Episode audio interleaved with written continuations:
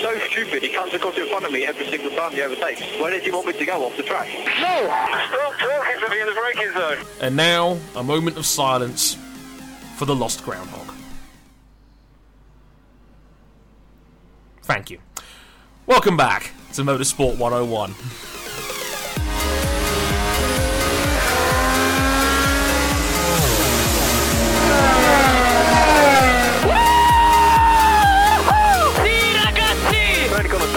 Done it, mate. You are the world champion! Good evening, everybody, and welcome to episode 144, 12 squared, may the good Lord help us all, of Motorsport 101. I'm your friendly neighbour, that's Mr. Andre Harrison, and we are back for a double header this week. First up will be this episode, taking on well, the 2018 Canadian Grand Prix in Montreal and the IndyCar DXC Tech 600 at Texas as well. Fun times for all involved. Well, maybe more for Texas, not so much for Canada, which, um. Well, it certainly existed, we'll say that much. With me to suffer through the next hour or so, well, at least for the Canada bit anyway, is Mr. Ryan King. Hello, sir. Yep, I had the the glorious, glorious enjoyment of not having to watch the race live, so I only saw the highlights. Yeah, was, was it like 60 seconds long? Like, was the 60 second version on Twitter enough for you? I think. I, Uh, I- no, so, so, somehow they were able to pad it out to a five minute video. How? like, with what? Like, that's all I want to know. It's like, oh, jeez. I've not seen said highlight video. I, I want to know like what content they had to pad out. Like, what, was the podium celebration included in full? like, is, is that? Nope. oh dear, the pain, the pain indeed. Um, and in the other corner of the room, representing Nashville, Tennessee, as always, Mr. RJ O'Connell. Hello, sir. Hi, I'm back. I'm very Hey! much back. Um, yes, I, I first of all I want to say thank you to everybody who said nice things over the last over the last week or so. Um, of course, you know, with my grandmother passing away and me having to be away from the last episode due to due to funeral services, which you know that was it was a lot. It was a lot of travel. It was a lot of emotion, and I'm I'm just glad to be back. And I know, I think a lot of people had said, you know, my grandmother was always very proud of the work that I did. Um, so that was really, really awesome. Um, you may have noticed I did my hair up again. It's instead of blue, it's now purple. That was my grandmother's favorite color. Um, so just something that I want to do from her. It doesn't help that it doesn't hurt either that you know everybody seems to like it. Purple is purple is one of those colours you can never go wrong with, my friend. Uh, take it from me, it's a pleasure to have you back, sir. Um, whew. Before we get into episodes 144, 145, places you can find us real quick. We're on youtube.com forward slash motorsport 101. We're on facebook.com forward slash motorsport 101. You can follow us on Twitter at motorsport underscore 101. And if you'd like to follow our personal handles, uh, you can catch us at Harrison101HD, at Ryan Eric King, that's with two Ks. Tweet him your struggles about being a KTM factory rider in MotoGP 18. He's, he's, loving it at the moment. Oh my god. and at RJ O'Connell. Uh, you can check us out on the website now at motorsport101.com. Yes, I still haven't gotten bored of calling it .com yet. It's great. Um, including a new piece from me up there talking about, well, biking in general and the silliest of silly seasons, which you'll hear more about most likely if you listen to Bike Live this past week. More on that in a second. But if you really, really like us, you can back us on Patreon at patreon.com forward slash motorsport 101 and in epic response to the fact we have safeguarded multiple last questions from him in mailbag editions shout out to james calantis who's pledged 10 bucks and is, is, and, uh, is now a patreon backer of ours. Thank you very much james. Much appreciated sir. Um, it's very generous of you. Don't worry we will tackle your question in a future episode. We haven't forgotten. It's in our likes. We don't put very many in the podcast twitter because we don't have very big social lives. But uh, if you like us on that you can back us there on that. Ten dollars gets you access to our Discord server. Five bucks gets you early access to both this show and Bike Live. Now, as it's actually gone live in the last hour or so, Bike Live episode 63 is now up and available. Reclaiming the Land. It is a review of all the MotoGP action at Mugello this past weekend. As for the first time in, well, 24 attempts on the Ducati, Jorge Lorenzo wins. it's actually gotten to be kind of a surprise on this occasion. So yeah, we'll, we'll talk about how how Jorge Lorenzo shocked the world twice in a in basically four days because not only did he win that Mugello race, he's also now a member of the Repsol Honda team for next season, which. uh Whew boy, um, that's a doozy. Uh, a combination of Marc Marquez and Jorge Lorenzo in the same team. Um, kids, that's what we call Come on, terrifying. come on, Mercedes. Come on, Mercedes. Sign Sebastian. Don't be cowards.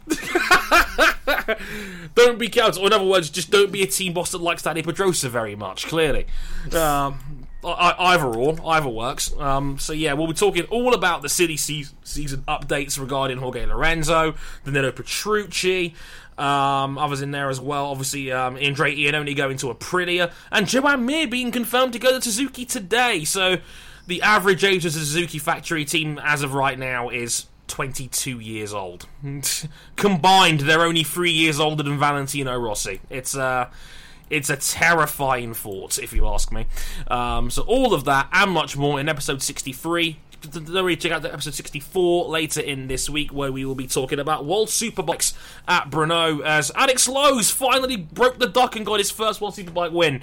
Shout out to Rebecca James on that one. She's been waiting years for this day. Um, that and Jonathan Rea taking history as he gets his 60th, yes, 60th World Superbike victory, breaking Carl Fogarty's all-time wins record and, And the he's coming back to put it out of reach, baby. he is indeed, and yeah, on on the, the oh, and the slightly controversial incident of the Kawasaki's taking each other out essentially during race two, which led to a very sarcastic Jonathan Rea clapping on the sidelines as Tom Sykes rode past him. Uh, Yo. Jo- Jonathan Rea, new leader in the what I call the Petty Olympics, ladies and gentlemen. All of that and much more on Bike Live, episode 64, later this week. We already named it The Green Mist for obvious reasons. No Tajiri, you don't need to be involved in this one. so, all of that, and without further ado, I can put it off no longer. Let's get into the Canadian Grand Prix after this quick musical interlude.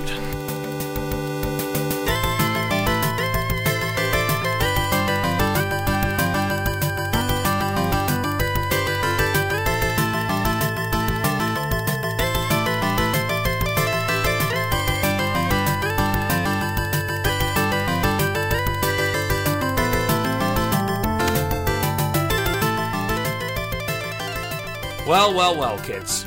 I can sit here before you, leader of the Sebastian Vettel Internet Fraternity, and say, ha ha, win number 50. It is a beautiful thing. King, we, I, I- I propose a toast to our, to our German brother. Um, And I'm, I'm, I'm gonna just throw that cup right back across the room. how dare you? You you secretly want a part of this bandwagon, King. You just don't know it yet. I, It's, it's funny that you mentioned cups in Montreal. That's a thing they haven't seen since 1993. Oh, oh dear! Congratulations, by the way, to the Charles. yeah. Like, uh, It's Charles, we love you. congratulations to the Washington Capitals for that Stanley Cup victory. By the way, Alexander Ovechkin celebrating with the cup has been nothing short of glorious. Yeah, He's been And living then- his best life, and I'm absolutely here for it. Man, there's so many side stories to that celebration that are just hilarious. the the hilarity of Ovechkin's missing teeth, the, the like the, the the the playoff beard was a beautiful thing. The, him like uh, the the rest of his team forgetting that they had won the cup for like five seconds because because they because they saw something pressed up against the glass. Yes, it was a pair of women's tits. Um, that's one way to celebrate the Stanley Cup, I suppose. um, or in this case, Stanley Cups. Hey. oh my god! Yes. also, uh, also Golden State kind of just you know mollywop Cleveland. Jesus Christ! Yeah, yeah. Golden State sweeps the Cleveland Cavaliers. Steph Curry wins his third championship. In my opinion, he was utterly robbed of MVP. That went to Kevin Durant for the second time in a row. Um, but yeah, Cleveland gets swept. Um, it was it was a whew, it was a doozy, and it was a beat beat 'em down for the ages. And like it's it's never a good sign, King, but when by the end of game two, LeBron looked like he, he he looked like a beaten man. By the end of game two, it really was. Yeah. it, it, it wasn't pretty. That's that, that's That's the face of a man who regrets living in Cleveland. That's the face of a man who knows that he is going to just make so much money with the Lakers next year. Yeah, like, can you say hello to a fifty million dollar supermax? Anyone? Anyone? Yeah. Tasty. Uh, don't worry, LeBron. It's not all bad. Just, just figure it like the 2011 finals, where you can go back and say, you know what, I'm gonna wake up tomorrow and I'm still gonna be me. Um, you know, like, like, like the time when Dallas kicked their asses too.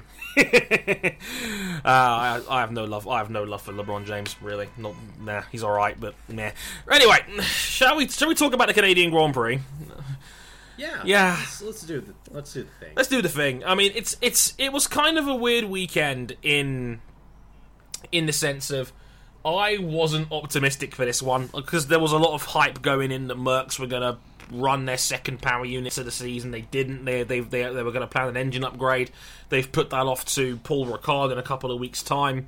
Yes, the French Grand Prix is back. In case you forgot, um, but uh, yeah, like it was weird, King, because it was like Verstappen was like the man of the practice sessions again, and it was like, oh no, here we go. Like the, the exoneration of Max Verstappen has begun.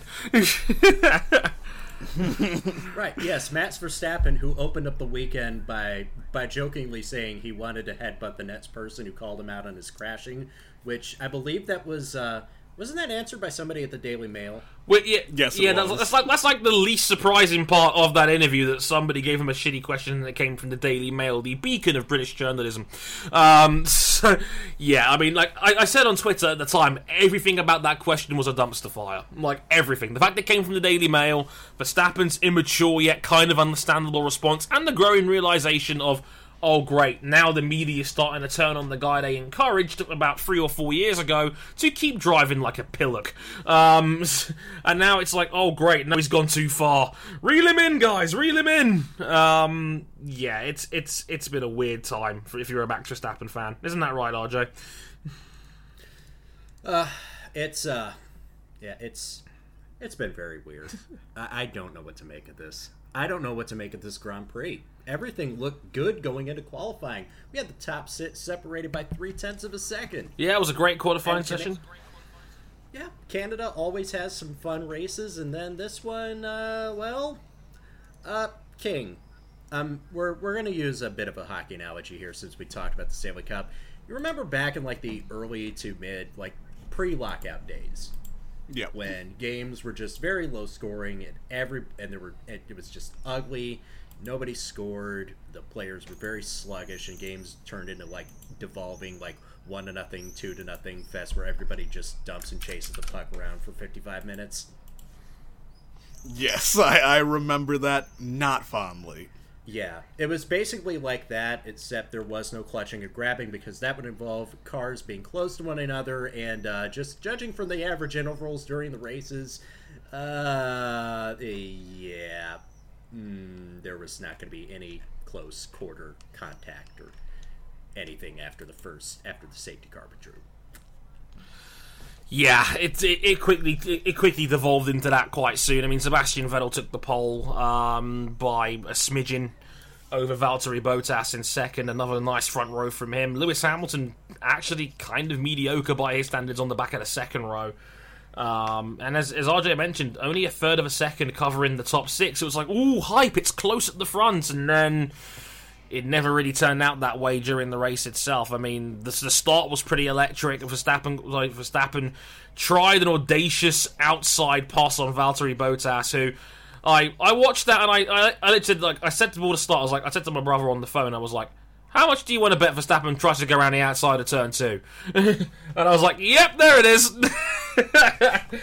um, he tried it, didn't quite pull it off. Um, Valtteri is such a hard man to pass; it's ridiculous. Um, he knows how to get the elbows out. Let's put it that way. Um, they they they pile through sector one, and oh no, that's a that's a wreck in the background, and that is Lance Stroll and Brendan Hartley in a in a big one. And uh, luckily, both drivers are okay. Brendan had to go to hospital for a once over. He was okay. He was released the same night, Yeah. but he had a he had a CT scan someone had had posted like a gif of his onboard like the side of his head hit the halo yeah, it was a it was a it was a it was quite the whack to say the least on that one. oh Yeah, and this already coming after uh, a, a pretty downtrodden week for Brendan Hartley when he found out that um, that Red Bull might have been shopping his seat. again because it turns out the uh, it turns out uh, that uh, Toro Rosso had uh, made an approach to McLaren saying, "Hey, can you do us a solid? And you know, if you want to get your boy some F1 experience, you can." You can bring in Lando Norris for the rest of the season, and uh, you know we'll we'll kick Brendan to the curb. Um, McLaren were quickly to were quick to reject that approach. If anything, I think they kind of rubbed salt in it when I think they came out and said something along the lines of, "Well, if an F1 team is approaching him, then that must that mean that must mean that they we think that they're as good as we think he is," which I thought was hilarious. Yeah, because uh, we we should mention the last time that Red Bull tried to loan a driver from a different young driver program. We know how well that turned out for you know the other team. Yeah, Yeah, and Sebastian never came back. yeah, yeah. He um he, he got comfortable, shall we say? Um, but yes, Brendan Hartley. Um, I mean, the, the rumors were already strong regarding, like we talked about a couple of weeks ago after the Spanish Grand Prix wreck he had. Turns out, yeah, it's true. Toro Rosso are trying to get rid of him, um, which is shitty to say the least. Because I mean, and I mean, it was nice for Brendan because he out qualified his you know more experienced teammate Pierre Gasly by half a second. He did. He almost got in a Q3. Yeah, he, like yeah, Brendan Hartley was genuinely very good in qualifying. He was on for his best weekend, I think, in F1 to date. Had a good chance at the points, um, and it was yanked out from underneath him after about thirty seconds. Um, Lance Stroll. I mean, I, I mean, people have been very quick to point fingers on that one. I. I think it's kind of six or one, half dozen of the other, in my humble opinion at least. Brendan Hartley was Right. Hartley was audacious to have his car there, but he had an entitlement to be there. Stroll just loses the rear, and after that, he's he's he's a passenger at that point. point, and Hartley's just in the wrong place at the wrong time. Um, that's how I look at it anyway. I, I wouldn't read too much more into it than that. Um, Since they're all okay, can we at least agree that Brendan Hartley deserves at least a combo multiplier for that sick wall ride? 50-50 grind, my friend. 50-50 grind. Um, yes, um, it's, it's a shame for Brendan. I tweeted as well, like you know, give that man another three ounces of bourbon, um, because he's just he's just having a miserable time at Toro Rosso right now, knowing that. Uh, uh, it's it's just nothing is going his way at the moment. And that was a really strong weekend from Brendan, and then bang, just collected straight away. Um, it, it's it, it wasn't great, poor fella. Um, yeah, Lance as well. I mean, that's a gutter as well. And I know Williams are not having the best of times, to say the least. Um, but you know, home race, you know, special helmet design. Lance had come down for for the weekend, and you know, he didn't even Had his own grand. had his own. He had the Lance Stroll Canadian grandstand, and he never got to drive past it. He didn't even make it. He didn't even make it to the grandstand in his name. That just Things are things are just going bad for like, Williams. that- if that isn't a perfect like visual metaphor for Williams' season so far, then I don't know what is. Um, Well, y- well, Williams did get a W this weekend. They they won Yeah, the Great they won the Wrath race Race. race. fuck's sake. the only win they're getting all year. Yeah, I mean you're right. There's, I mean, very, King, very they can right. still win like the Motorsport 101 Golden Cock later in the year. Do you want to win that though? I think you do. I think it's very prestigious and it's rock solid.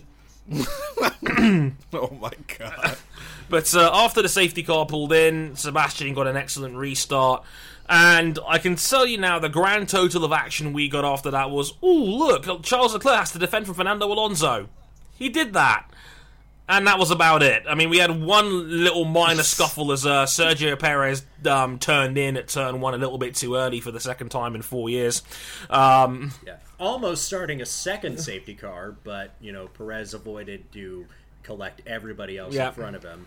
Um, just ultimately would have to resort to um, finishing way down in 14th. yeah, they, they, they tried they tried to put him in early and try to run the ultra soft tire to the end of the race. It didn't work. They had, they, had to, they forced Perez to take a two stopper essentially, and he ended up finishing in in 14th place. And uh, yeah, like I love that Sergio Perez after the radio call was like was like he needs to be black flagged for that, you guys. And I'm like, really? it's like Checo, we're doing this again, are we? no. Um, Stewards had a look at it. No further action. Um, I think which was the right decision on that one. I mean, it, it quickly became a tale of, of two races. Um, it was the top six, basically in kind of their own mini race, and then everybody else um, on this one. I mean, the top six was actually fairly close in the end. There was a there was a few tacticals, ifs and buts, but it, it was kind of the same old deal. Sebastian was clearly the fastest man um, in race trim this weekend, comfortably. Um, pulled out several seconds, only one stop. So Ferrari couldn't possibly botch the strategy this time. um, well, you say that, but they would find the way. But luckily, this time they didn't. Um, King, it's very nervous being a Ferrari fan sometimes. You know, it's like, like you're waiting for them to shit the bed, and it's like this time they didn't. I was, I was very happy um, that, they didn't do such a thing. But uh, yeah, it was a little bit of back and forth between Vettel and Bottas. Bottas tried to reel him in in the second half, just didn't really happen. If anything, he, when trying to lap Carlos Sainz, he botched turn one and went over the curb and very nearly lost it. Oh, yeah, yeah, very nearly went off completely Oh, into turn that, two. That cost him two seconds, and that effectively ended the race from a competitive standpoint up the front. Um, Lewis Hamilton, like, this is weird. Like, Lewis Hamilton is the king of Montreal. He has had six wins here, he's had six pole positions here. Um, limps to fifth place, and I know he was on like basically the last race he was going to run his power unit on. He complained earlier about random dropouts of power or some sort of engine cooling problem. Uh, no, sorry, Hazel. Power unit cooling problem. Um, got, got to get that right. Uh, it's very important. um, Yeah.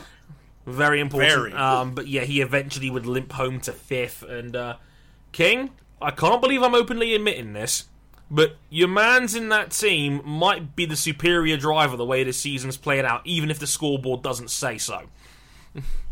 Oh, oh, oh! Re- really, a compliment. I'm so surprised.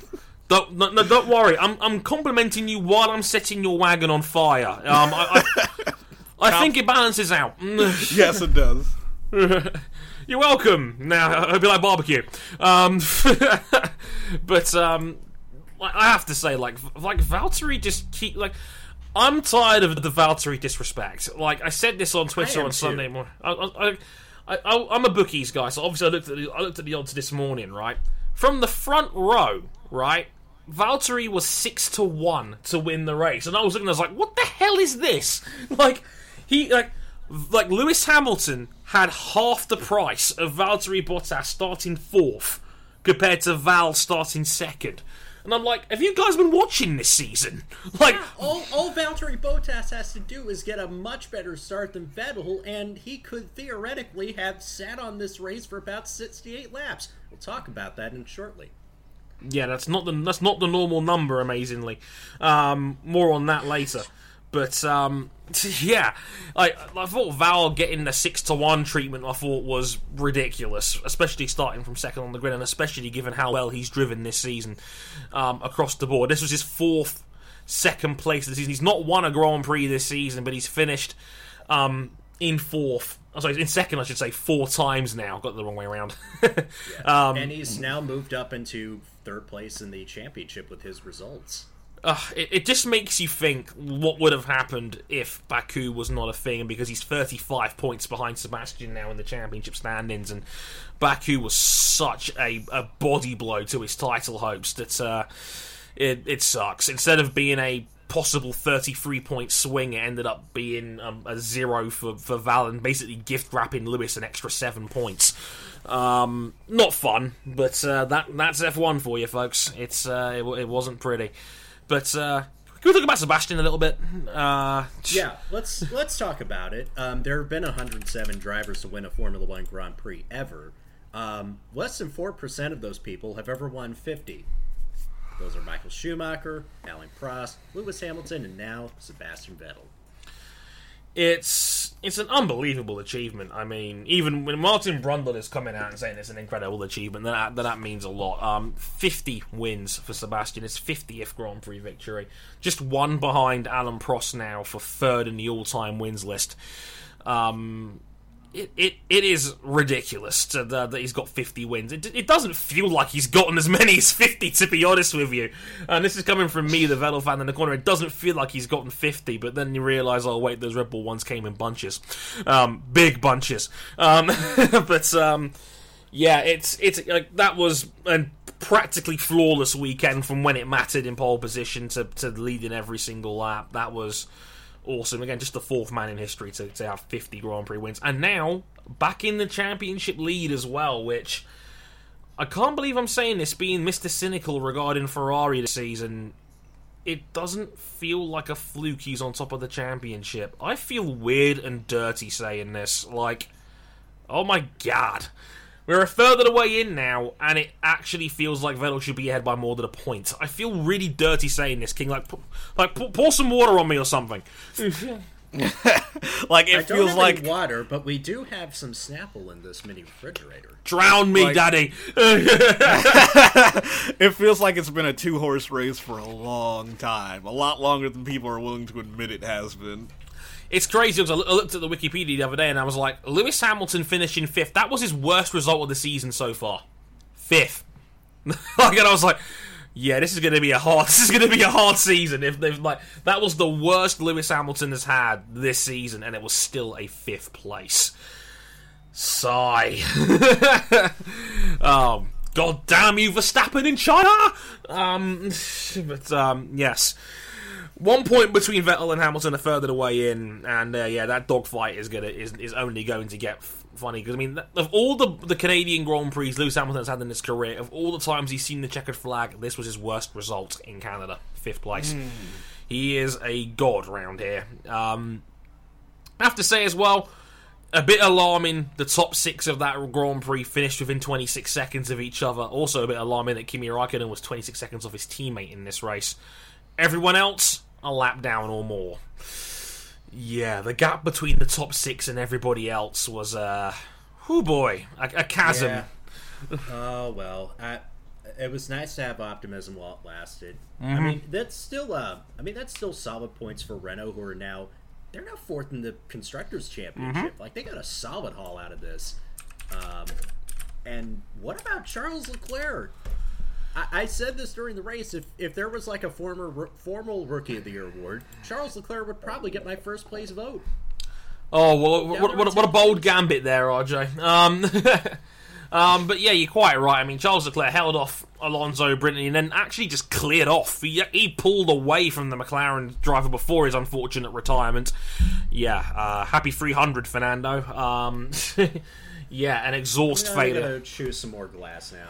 Yep, yep. Best chassis on the grid, RJ. Best chassis on the grid, my friend. Not only that, but just uh, just the sheer amount of horsepower that McLaren are getting from this far superior Renault power unit. So superior, in fact, that, that, that both McLaren Hondas almost missed out in Q1, if not for the fact that Romain Grosjean's car literally went kerblamo seconds into Q1, and Toro Rosso wheeled out an old spec Honda for Pierre Gasly. They got out qualified by Toro Rosso Honda. In other words, uh, besides that, RJ, everything's going well, isn't it? everything's everything's fine. It's it's good. It's good. I have I have no complaints. S- says the dog whose house is currently on fire. Um, Where's the absinthe? oh, oh dear. Um, yeah, not the best weekend for Fernando on that one. Another DNF back to back for him. But again, as mentioned, Charles Leclerc beat him to that, beat him to turn one on their dogfight, and then just took off into the distance. I mean, the fun fact is, I saw this the other day. Charles, on, on this is this is credit to the F1 subreddit for this one. Like Charles Leclerc has only had seven F1 races to date, and he has already nearly matched Marcus Ericsson's entire points haul for Sauber since his debut 83 races ago. Oh my god. Um, It's it's safe to say Charles Leclerc is very good in what what equipment that he's been given. And in fairness, that, that Alfa Romeo Sauber, that's that's not as bad a car as it has been in years past. No, it they, like I have to say, fair play to Sauber. It looks like a better car than we first for you know than we first imagined. Um, we all had them as the as the bottom feeders on the grid this year. Um, strictly speaking, that doesn't really hold up so far. I guess either that or Charles Leclerc is just driving on a godly level of existence. Um, not sure which one it is yet. Give me a couple more races to figure that one out.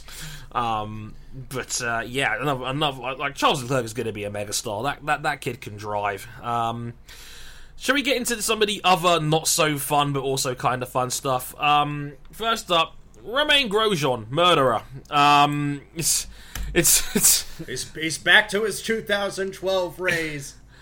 oh god! Like, th- th- has anybody seen the uncensored video of of of said transgression? Oh, oh Jesus! Yeah. Oh, So so he hits a he hits a he hits a groundhog. He hits a badger on the track. It's it's you only need to see it once. we, Like, once is enough. like, uh, I pretty much told a friend of the show, Patrick Hofstadter, I'm like, Pat, why is there so much liquid? Why is there so much liquid? There's there's there's there's literally hog guts all over the hard camera. It's it's not pretty. I'm calling Peter. but uh in also in the grand scheme of things it caused a bit of issues at Haas because uh they're running a parts shortage right now Oh, God. where they they only had two front wings for the entire weekend Yeah, they basically had to tell their drivers, "Hey, don't crash." I don't think they factored groundhogs into the equation.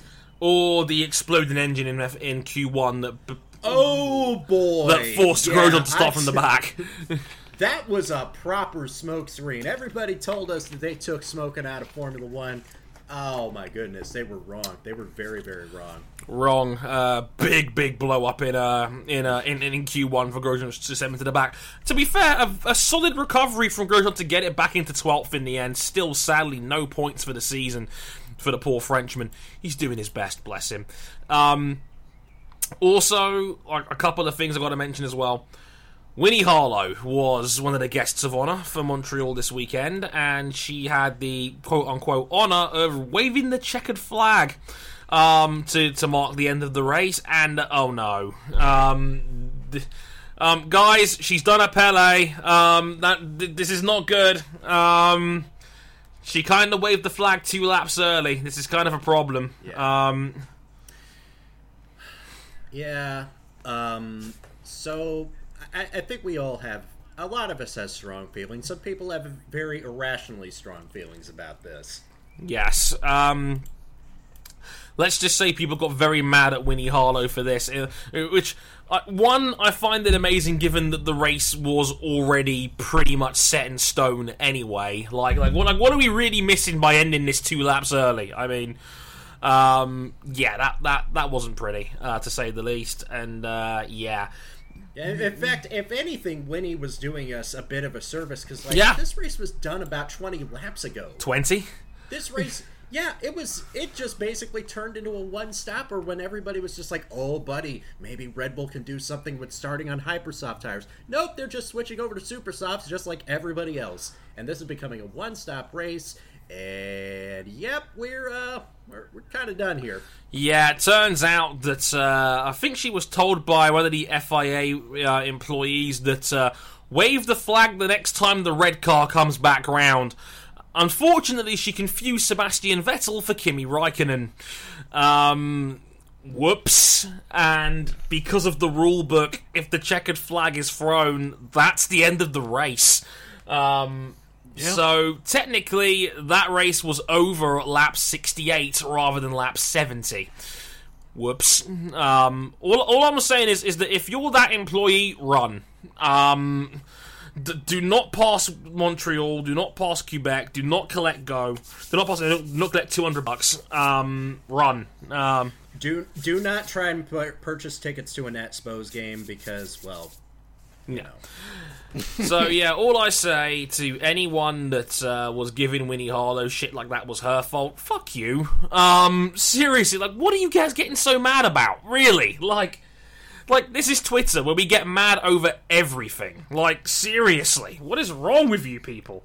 Um, People got riled up when Winnie Harlow pretty much just admitted, I'm just here to hang out with Lewis Hamilton. Like, yeah, that's cool. You you would live your best life, Winnie. Be friends with Lewis. Have fun in the paddock and enjoy yourself. It's a fun time. Yeah, you know what was weird about that? You know who I saw who was one of the people who was criticizing that interview with, with Winnie Harlow and talking about how, you know, she was there to hang out with Lewis? TNA Wrestling SoCal Val, and I'm like, whoa. it's a small world out there, people. It's a small world. Uh, basically, she, like, she, she accused Winnie of basically, um, like, being rude to the interviewer and whatnot, even though the interviewer. I'm not sure if it was Brundle, if it was somebody else. I can't. I can't. I, Oh yeah, it was it was Brundle who once uh, referred to uh, who referred to the uh, the Toronto Raptors center as Serge Ibaka. Anyway, you know, I, was saying, I think the awkward line question was regarding whether Harlow had a po- had, had, a, had a partner or not, or was there to, to eye up the drivers, and I'm just like, deep sighs, deep sighs. all I can all I can say is that well, I certainly can't imagine why people would have so much vitriol towards a woman of color celebrity in a Formula One paddock. Never. would never would never never never heard of such a thing. Yeah, and and, and it's, it's it's been pointed out by many people on the internet that as, as well that why wasn't this why wasn't there any shit for Chris Hemsworth who got the who got the green flag wrong at the Indy 500 or Pele who accidentally waved the checkered flag for the person that finished in third. Um, it's. It's it, there's been a long line of this people, but yet we throw shade at Winnie Harlow. I can't possibly imagine the difference as to why that is. Um, way to go, internet! Way to go! That's all I'm saying. Like you guys are as predictable as ever. Um, you pretentious pricks. Right? As predictable as this race. yeah, sadly, which has caused yet another predictable reaction from many fans. It's like, oh no, this race was terrible. It's it's absolutely trash. Yada yada yada. They're like, look, I, I have to talk about this because I I mentioned this. I think it was three years ago during the 2015 Canadian Grand Prix, and I remember it well because I remember doing a podcast on it. I think it was me, King, and now Bike Live chum Lewis Sotheby. This was ages ago. Was Lewis had a Yep. had a very rare Monday off. Um, he never gets them off at work, poor guy. Um, but uh, yeah, it's that was a thing, and I remember distinctly. Like, I think it was Jake Humphrey who was leading the charge, talking about well, besides him just being a bit of a tit as usual, um, just talking about you know, oh. This this nature about pushing the cars and driver limits, and this time it was X Matty G leading that charge, and I'm just like, oh, here we go. The WTF1 guys kicked off again. Um, but uh, yeah, it, it, like, I looked at that and I just went, so basically, you guys don't want team radio anymore because this whole idea about car management is not a new thing. It, it really isn't. This whole idea about tyre management is not a new thing. You guys asked for this last year after the tyres were too durable, and everybody complained about there was too many one stoppers. Now, I would argue there is probably still too many one stoppers, but Pirelli have tried to respond by having tyres that have more of a cliff and having more compounds to try and mix up the racing. Now, don't get me wrong, it hasn't really worked if I'm being honest, but it's not through lack of trying. We know the regulations are garbage, but I honestly sit here as an F1 fan and I say, have you ever watched a Grand Prix? Probably with a hand down your pants, saying, you know what this race needs? It needs Lewis Hamilton to push to the absolute limit. You know, I want him to be barely able to stand when he's done because he's that physically exhausted. And I'm just like, for fuck's sake, people, are we still doing this? It is 2018. How is this still a thing? Like, like, King, are we so balls deep in aesthetics now that it's like anything other than 100% pushing, which has always been a myth in modern day F1, people just lose their minds? No, it's like, well, if the racing's not good, gonna be good, I might as well have it be like as like visually appealing as possible. Yeah. Though people think that having it be visually appealing means the race is gonna get better, and it there's no guarantee. won't. Yeah, there's, there's there's no guarantee on that either. Because remember, we we tried this when we went to the wider tires and more aggressive aero to be more flat out and all out racing. faster lap times, lap, t- lap records were tumbling left, right, and centre, and then we realised, oh wait, this adds a shit ton of downforce. They can't follow each other. Whoops. And, and not just, it's the best kind of downforce, the one that creates turbulent air behind the car so you can't really follow. but RJ, the cars look nice. I, I, they do. The cars look very nice. They just race like crap. Yeah, I, I have come to the thorough conclusion, and look, this is my this is my message to all F1 fans that are watching. Your perfect formula doesn't exist. Um, Though, though some of the drivers did have keen words to say, including Yeah. like Lewis Hamilton pretty much said how terrible the cars were. you said the pretty cars were crap. Yeah, Yeah, yeah. Would he be he, saying that if he had won, though? Of course he wouldn't. He'd, be, he'd be talking No. about Canada has the best fans in the world. You know, the usual. No, he, he'd be talking about, oh, this is not a big deal. You know, just go watch the World Cup. They're gonna have some boring matches too.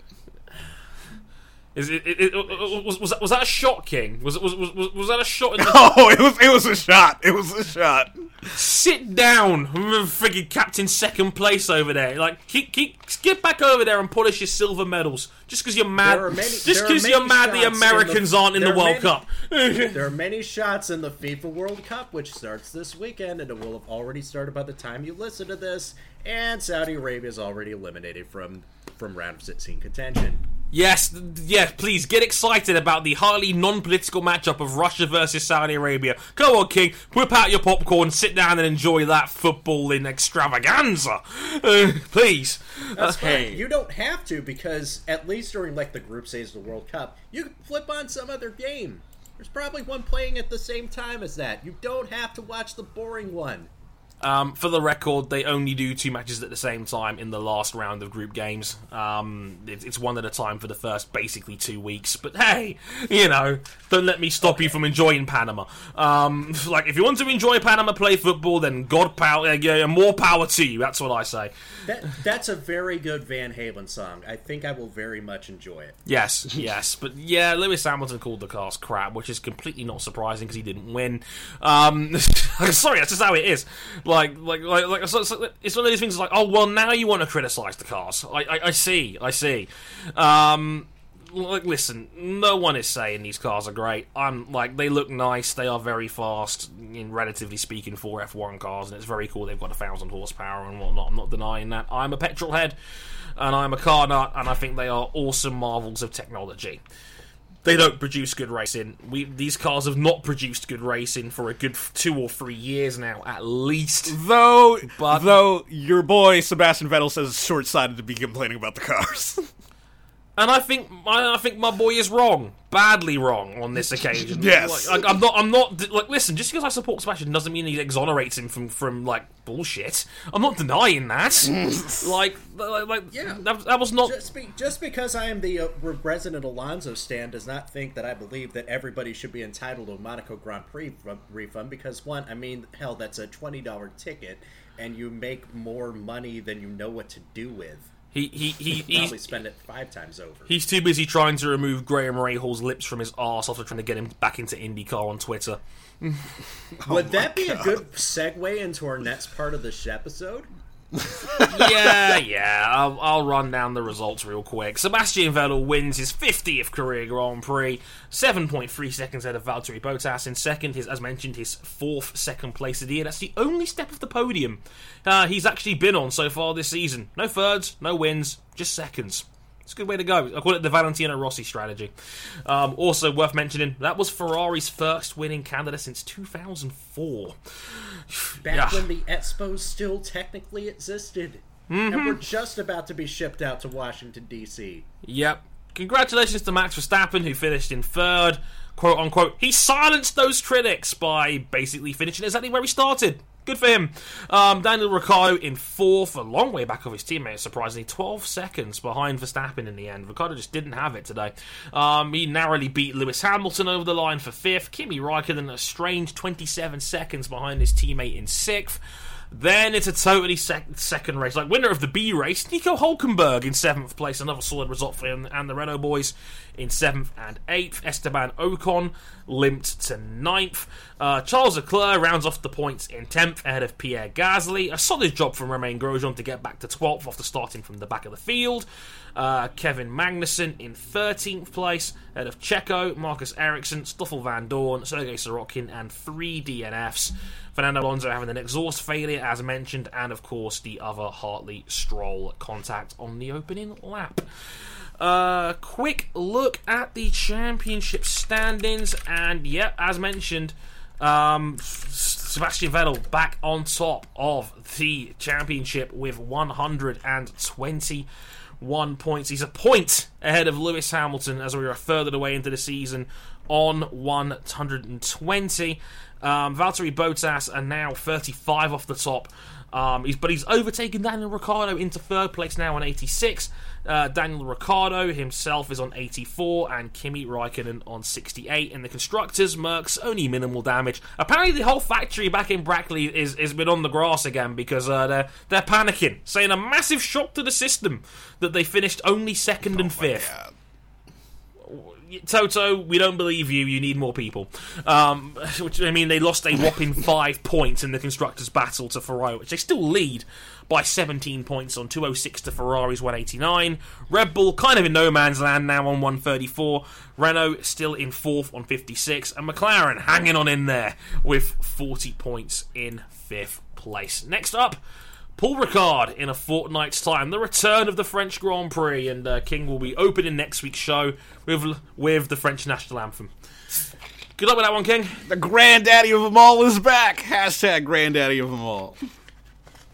Grand Prix racing is Yeah, back but home. we should spell it like it's it's it's like a granddaddy of a mall, like it's a shopping mall. With like fifty percent fifty percent occupancy, um, and what's it? The Sears is shut down. I mean, granted, that's that's kind of par for the course these days. But but there's a Cinnabon, and the Cinnabon never dies. but the Cinnabon is delicious. Um,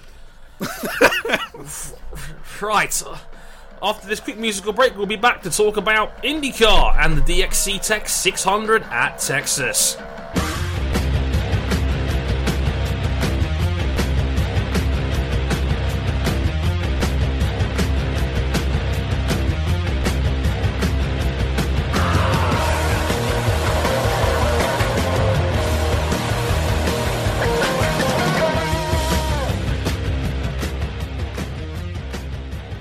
Everything is bigger here, folks, and yep, welcome back to Texas Motor Speedway. Welcome back to IndyCar After Dark, especially for our UK viewers because you had to stay for a long time. Some some people just decided, right? I, I don't even want to go forego. This. No, and I was one of those people. I was like, you know what? I am not staying up till five in the morning to watch an IndyCar race. I, I, I can't do this. I like I, I just don't have it in me. Okay, I just don't. It's it's I can't do this, people. It's just not fun. Oh, oh, oh, thanks, Henry, for telling me in the Discord it was only four in the morning. Thanks a bunch, mate. That, that, that really makes me feel better about my decision. Wait, wait, wait, way to go, man. Way to go. World class, sir. World class. Um, right, so talking about Texas for a minute, and, uh, whew. This was a fun one if your name is Scott Dixon, because Scott Dixon, who is always there, uh, just dominated this one, really. Um, led almost half the laps in play, led 119 in total. Like, I, I love that uh, John Meekers came out and said Dixon, to this point in the season, before Texas had only lost 30, only led 39 laps this season in total going into this round. Um, he can add another 119 to that, as well as his second win of the season and his third win overall in Texas. And uh, King, it, it was like after Dixon got to the front, no one could stop him. Yep, because everything in Texas is bigger except the groove. Right. Yeah, he took the lead for the first time on lap 130 and then just kind of parked it there for the rest of the race. Indeed. We should also mention that this was a milestone win for Scott Dixon, who is still just 37 years old. This is now win number 43 through 18 seasons. He's just passed Michael Andretti for third on the all time list. Indeed. Which means he's now only behind AJ Foyt and Mario Andretti. That's incredible. That's and, in, and and knowing Indy, consider yeah, that yeah and consider the fact that uh, you know in, especially in the days of AJ Foyt they they ran more races and Foyt raced a long ass time AJ Foyt didn't retire until he was in his mid 50s same with Mario Andretti Scott Dixon is 37 you know if he even realistically like goes to his 40s he could be at least second all time in career wins. I think he'll pass Mario. I don't know if he'll get to Foyt, but he'll come alarmingly close. I, th- I think there's definitely a chance. Because if you're Dixon, why would you retire? Like, the IndyCar schedule is still pretty light. He's still in excellent shape. He's still one of, if not the best pound for pound driver in the series. Like, why would you. He, he pretty much has a lifetime contract at Ganassi if he wants it. Yep, and the pancakes are delicious. Um, um, but you know, get him at IHOP, what, what are still named IHOP. Um, but uh, yeah, like Dixon pretty much led the second half of the race from start to finish with very little interruptions in between. Um, just another magnificent oval performance from him there. Um, there, there, was a few stories up and up and down the field during during this race, and uh, I have to say, because I know he's one of another one of King's boys, but uh, I am very glad that Simon Pagenaud finally caught a break, a positive one. Thank God. And finished in second because he's been strong at every oval. I think he's qualified on the front row of every single oval race so far this season. Um, so Pagenaud finally catches a break, and uh, King, I'm guessing you were delighted. yep. Man, I, I thought. I, I was hoping that Indianapolis would be, you know, Pagenaud's time, but it it wasn't. It clearly wasn't. No, nope, uh, not this time. And I and I thought this year, this entire year was going to be a write off, but it really looks like things are improving. Yeah, this was his first podium of the season, after all, and wow. it's frightening to think about, considering in some of these races he probably should have won them. Yeah, I mean, it's not been entirely his fault. I know, like, Graham Rahal and the incident at Long Beach certainly didn't help. He's just had some wretched luck across the board. Um, shout out to him as well. He had probably had the best overall fight of the race. Him and Alex Rossi going toe to toe on several occasions during the race, and Pagenaud narrowly coming out on top in that battle, uh, beating Alex Rossi. And Alex Rossi, once again, in the top three. He, he He's not going away, King. He's, he's doing an incredible job this season leading that Andretti team. Yeah, what when? Oh, I, I fear when Rossi really gets in the gets like in the like in that mode where he becomes a dominant driver because he's going to be unstoppable. Yeah, yeah. Everybody was ha- was having their eyeballs locked into that 27 car for like some of these yes. final restarts because they knew after Indianapolis they were going to be looking to do one thing, one thing only, and that's try and pass on the high side. Yep. And what was Alex Rossi doing? Trying to pass on the high side with varying degrees of success. Um, but uh, yeah, Alex Rossi is is terrifyingly good. Don't tell Connors. Um, but yeah, he's he he is terrifyingly good. He like it's scary how he is this good. He's still only twenty six. Um, with plenty of years in front of him, and he is becoming as good an all rounder in the series as you get. I think he is God damn it, Zoe. Um, just got to say, like, God, Dre's praising him. This, I'm not even that big a fan of Alex Rossi, and I'm out here praising the shit out of him. That's how you know how crazy it's gotten.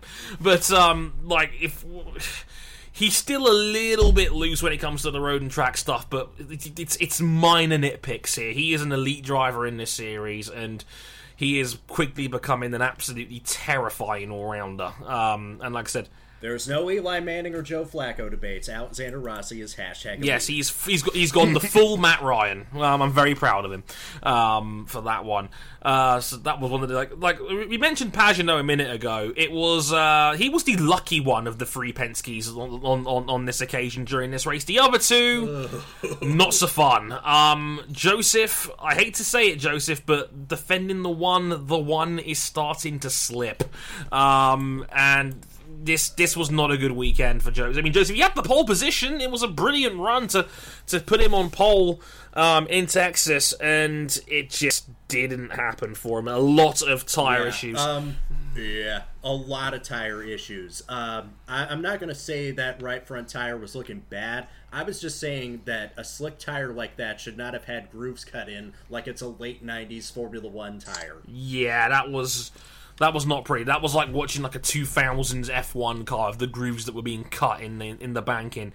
Um, as, as, Henry points out in the Discord, they always seem to have tire issues on high banked ovals, and this was no exception. Pagenaud had his struggles in the early going as well, but he was a, it was much faster on on the uh, um, on the stickier tires um, because that was the story of the race going into the weekend. There was concerns about tyre issues going in, and IndyCar told the teams you, are going to have to scuff four sets of tyres and run those four sets of tyres during the race itself before you can put any any new sticker tyres on, um, basically. So.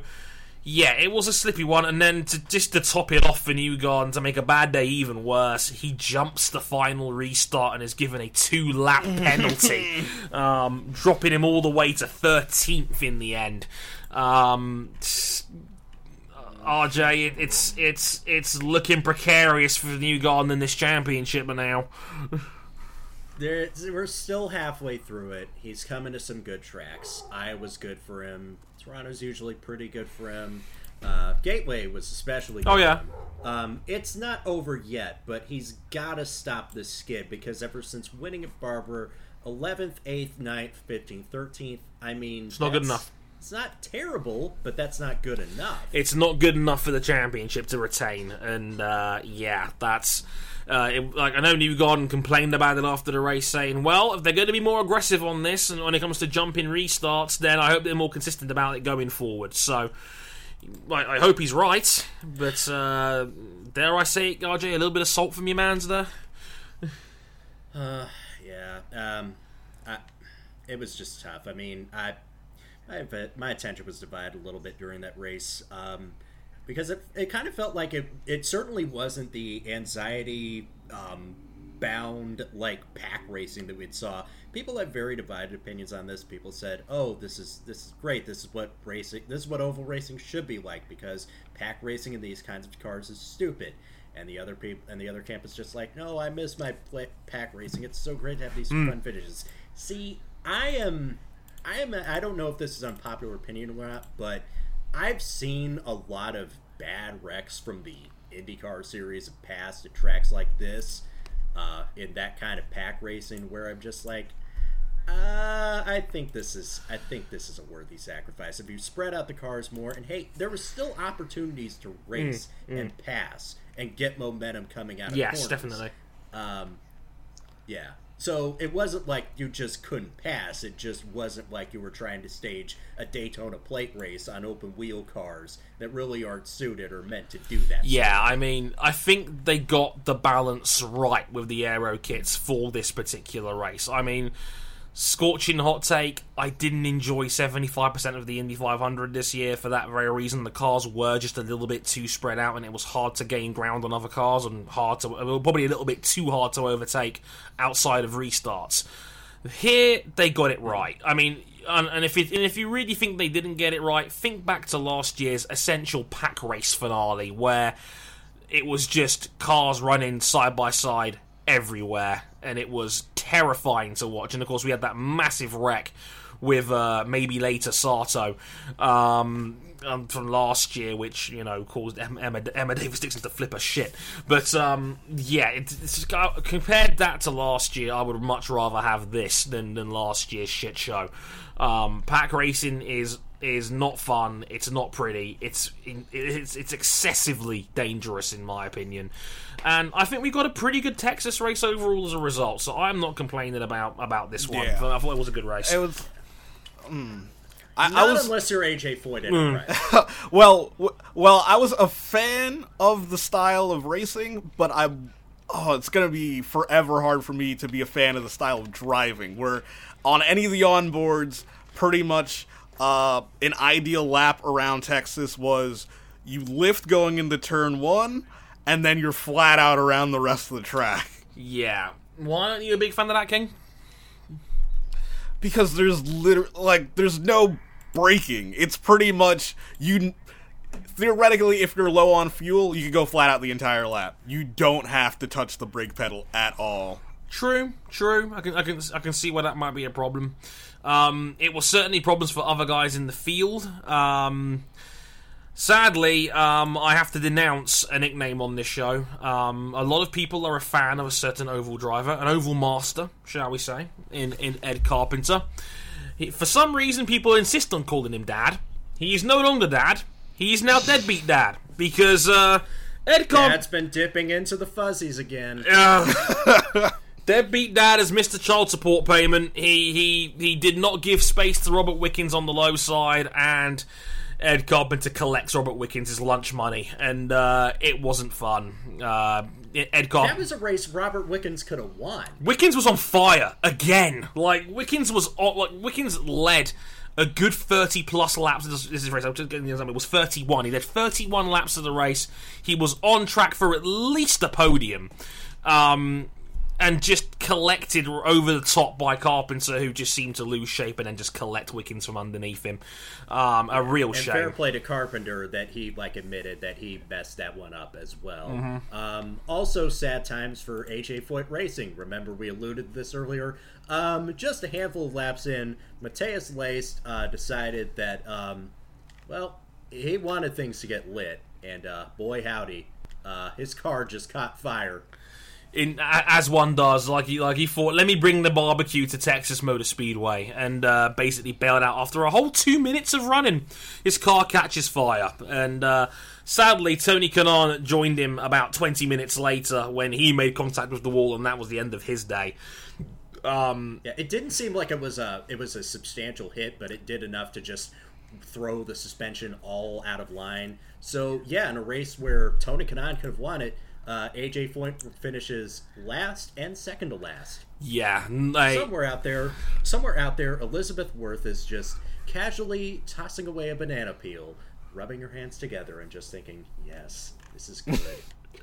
this is yeah, a, a delicious banana indeed for for for our friend Lizzie. Um, yeah, and there was one other big incident as well, and uh, it, this was this one had big championship permutations as Will Power, who was running up the front of the field. Did not see one Zachary Clackery de Mackery coming around the outside, and next thing you know, there's no more space, and next thing you know, both of them are out. Um, Both of them are out. De Melo was having a good race too. he was, Yeah. He was solidly up in the top six. Again, this is only his second oval start yeah, in an Indy car. We we've taken the piss out of this man in his audacious shoes on several occasions, but the man can drive. I'll give him that. I mean, Jesus, another solid performance there. I mean, this really was the race of the of the rookie. I mean, Wickens was very impressive. Zachary Clackery the Mackery was impressive. Um, uh, Zach Veach. Pour one out. Pour one out for Zach Veach as well because he was charging through the field and then, um, goodness, I can't even remember what happened to his car, but he just fell away really, really fast. Indeed, yeah, he, No. he, he hit the wall.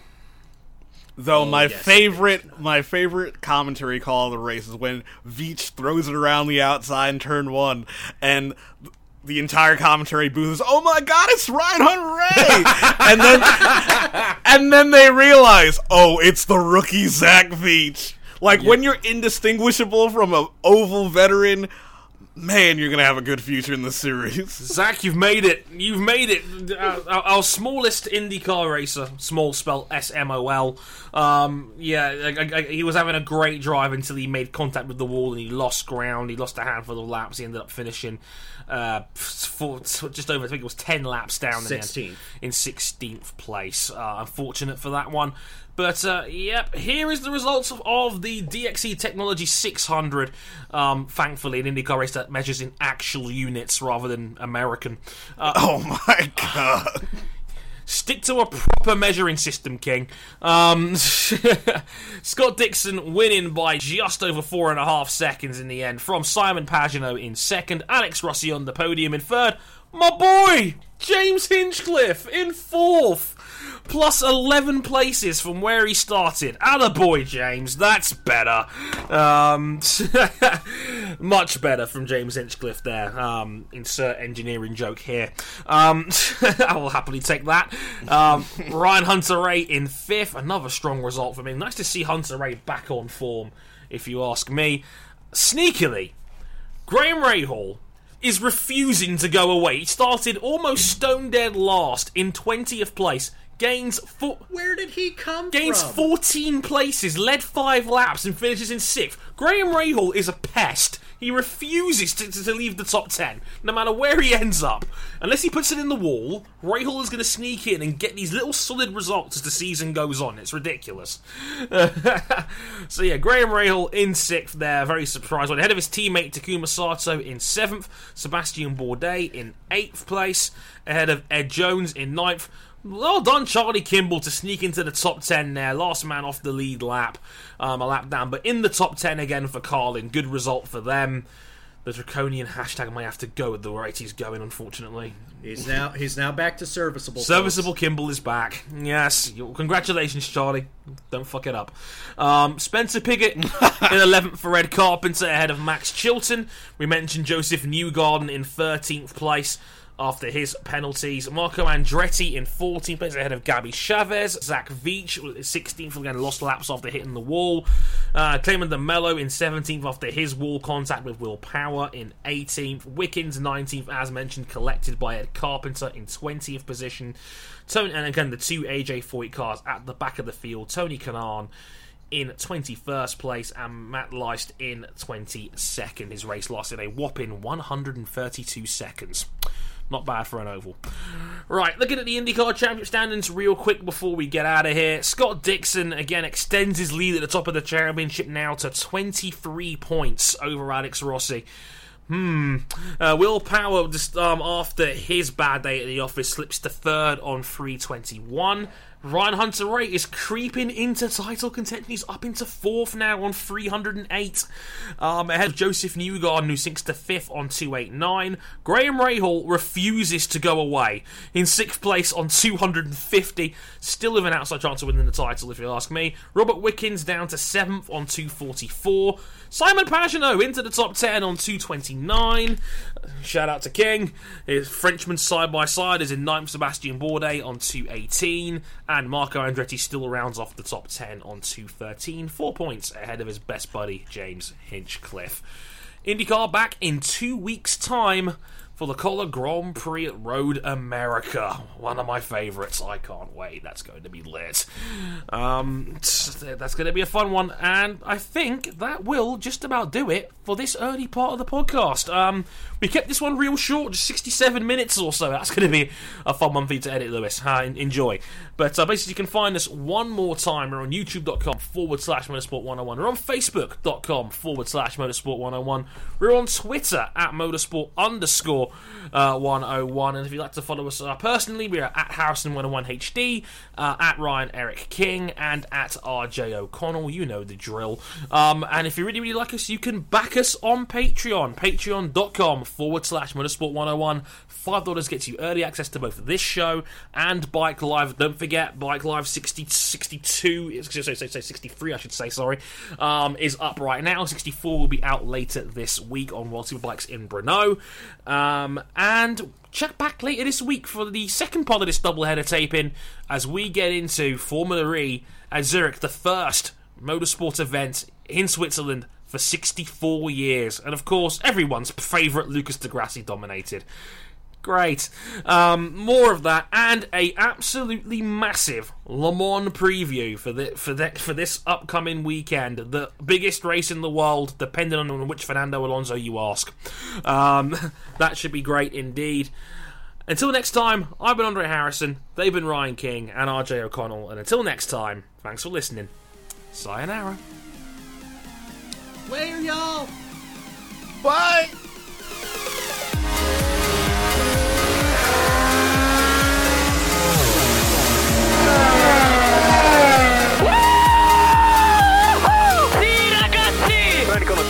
I cannot believe You are the world champion!